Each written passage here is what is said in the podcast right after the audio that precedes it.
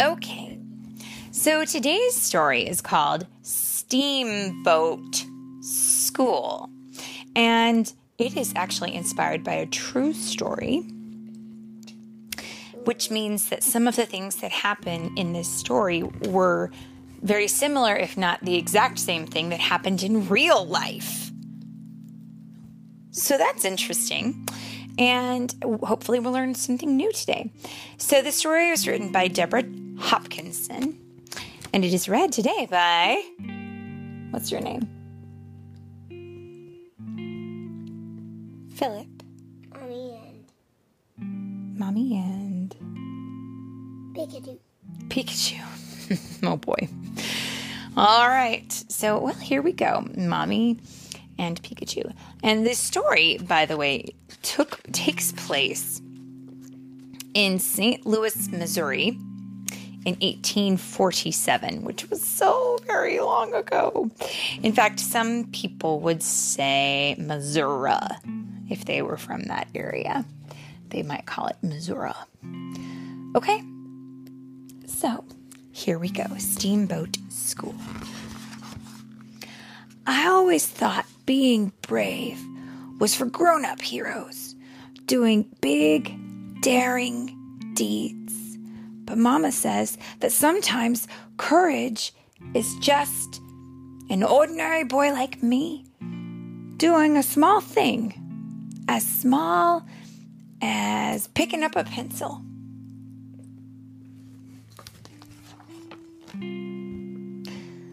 The candle school. I might as well begin with that first morning when Mama made such a fuss over me going to school. Ouch! My face isn't a washboard! I cried. She kept scrubbing. James, this is a proud day, she said. And in the picture, we can see James is a little boy. And what is his mom doing to his face?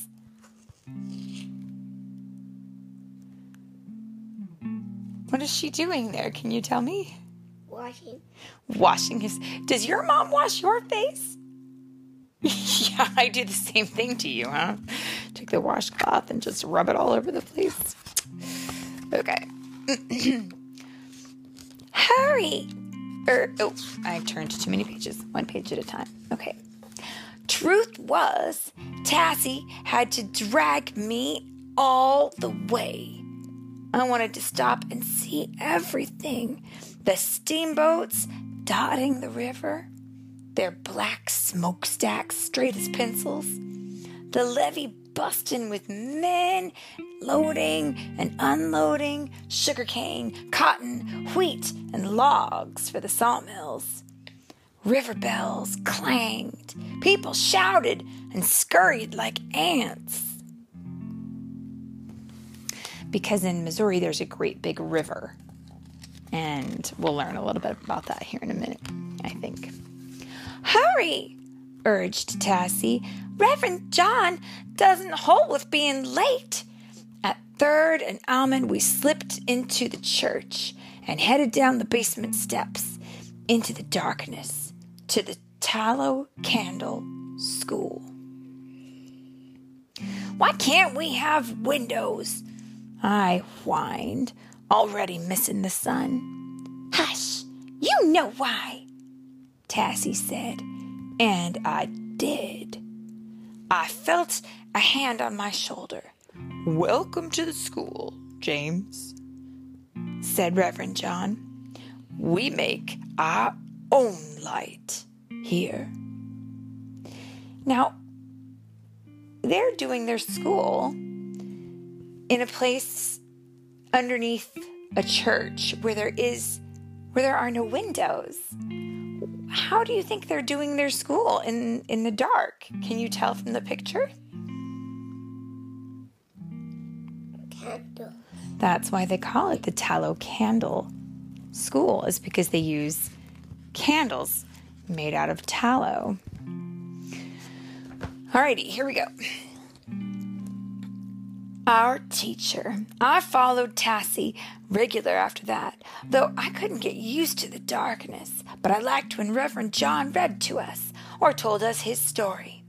How he was born a slave and worked in the Kentucky saltpeter ca- caves to buy his own freedom, then earned enough to free his mother and father, too. But before he could buy liberty for his wife, his master brought her here to St. Louis. Reverend John followed, walking hundreds of miles.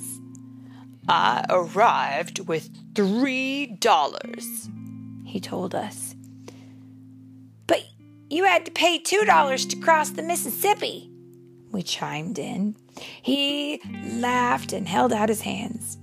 All I needed was that one dollar and my two hands to start again. Reverend John went to work as a barrel maker and carpenter. He earned enough to free his wife. Then he became the first leader of this church. He believed in hard work and learning, and he believed in us too. What I think is interesting here is that I don't know if you understood what was happening up here when he said that he had $3 and he had to pay $2 to cross the Mississippi. Do you know what the Mississippi is? I'll tell you.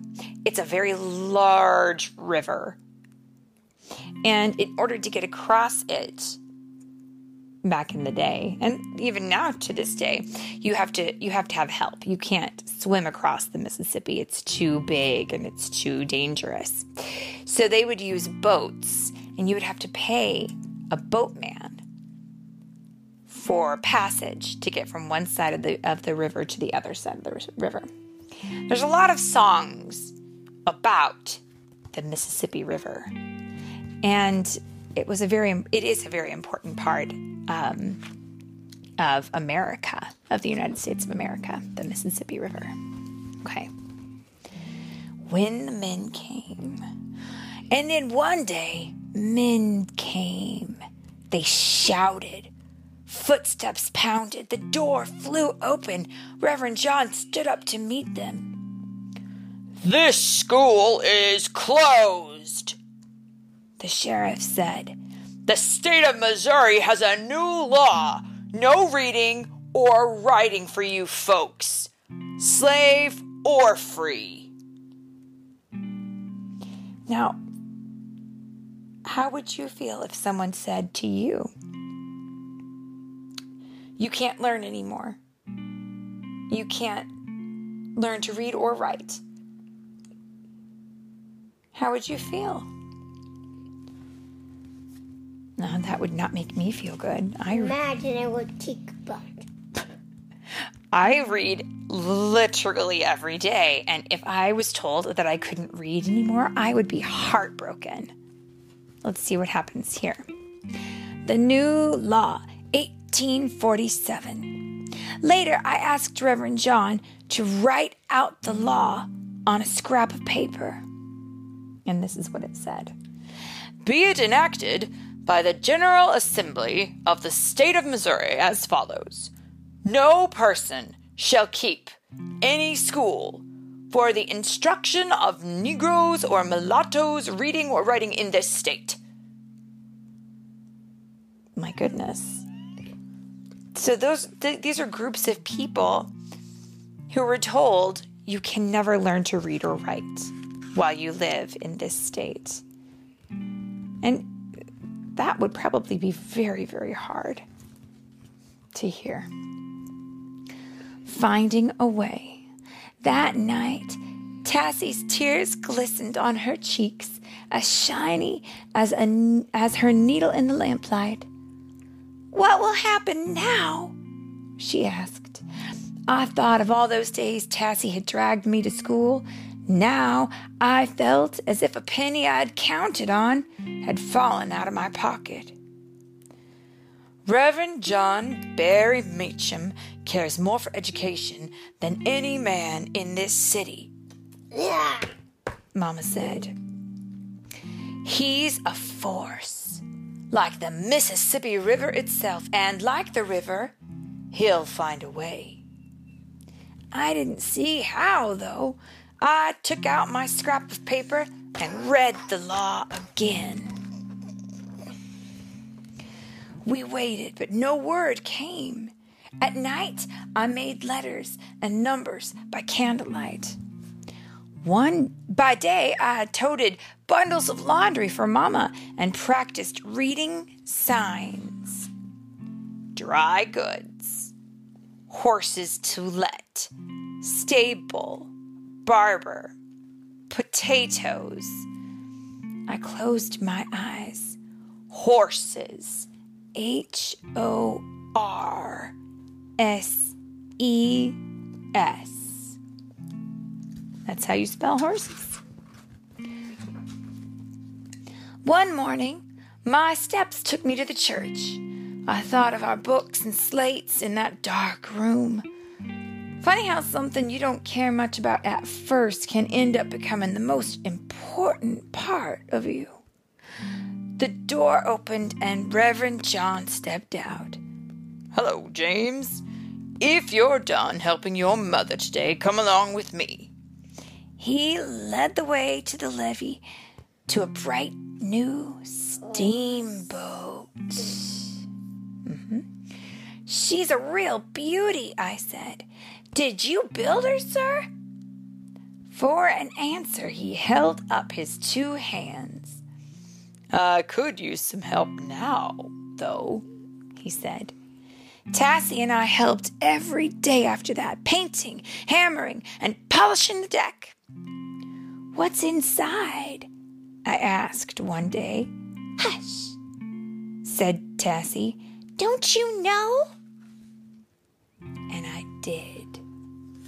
What do you think might be inside the boat? Let's find out. At l- meet at dawn, at last the little riverboat was done.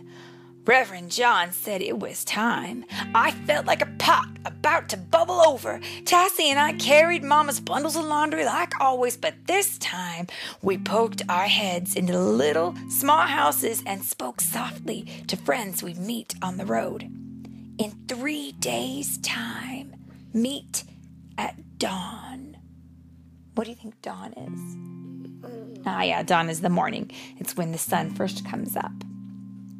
Meet where the river bends. Be careful. See, the Mississippi River bends, it has lots of wiggles in the river. It's a very big river, like I said, but it also is a wiggly river. So, moving on, dipping the oar. The streets were dark when Tassie and I set out. We walked quickly to the by the levee. Suddenly I turned a corner and bumped into a policeman. Where are you two going? He growled. We're we're freedmen, sir. Our mother's a laundress, I squeaked out. Tassie nodded. We're fetching two big bundles of laundry for her. He grunted and waved us on. We ran the rest of the way. In the gray fog, the river smelled like mud. I pointed.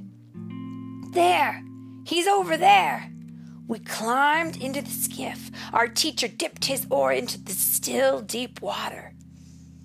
But I don't see anything, someone whispered, and then a breeze lifted the fog a little, and we saw a boat anchored in the river. That's it, I breathed. That's our school. You were kind of right there. It- who knew what would be inside? It's the school. So now they don't have to go to school in the basement of a church in the dark. Now they can go to school where there will be sunlight coming through the windows.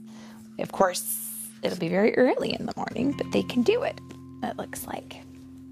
And they've called it Freedom School. New chairs and desks, a small library with books. I'm bringing my pole tomorrow, Tom cried. We can catch fish for lunch.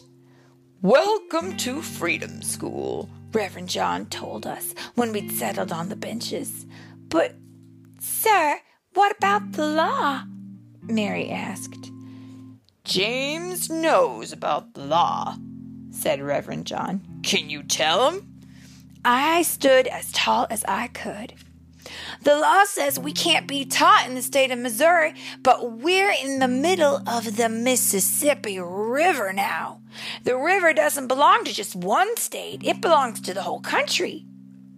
The law against learning can't reach us here. Reverend John smiled and he laughed. They figured out a way to outsmart him, huh? Reverend John smiled and laughed out loud, and we laughed too. Now let's get to work, children, he said. The sun's up. And it was. Being brave. I've written it out like Mama asked, but I don't think I'll ever forget, for I've made up my mind to go to school till I'm old enough to row the other children out and teach the little ones to read. I won't forget because now I know that being brave can sometimes be a small thing, like lighting a candle, opening a book, or dipping an oar into still, deep water. And what an amazing story that is! Can you imagine having a school on a boat so that you don't get into trouble for learning. Can you imagine being told you're not allowed to learn? That's probably pretty hard to hear, but you know, there are some places in this world where that's still a law. You're not allowed to learn new things. Aren't you glad we don't have that problem? And I can read to you every single day. Yes. But we can also celebrate with them because this is a very good ending that they found a way. And we're very happy for them. And we're also very happy that everyone else can hear about this story now too. And that is the the end.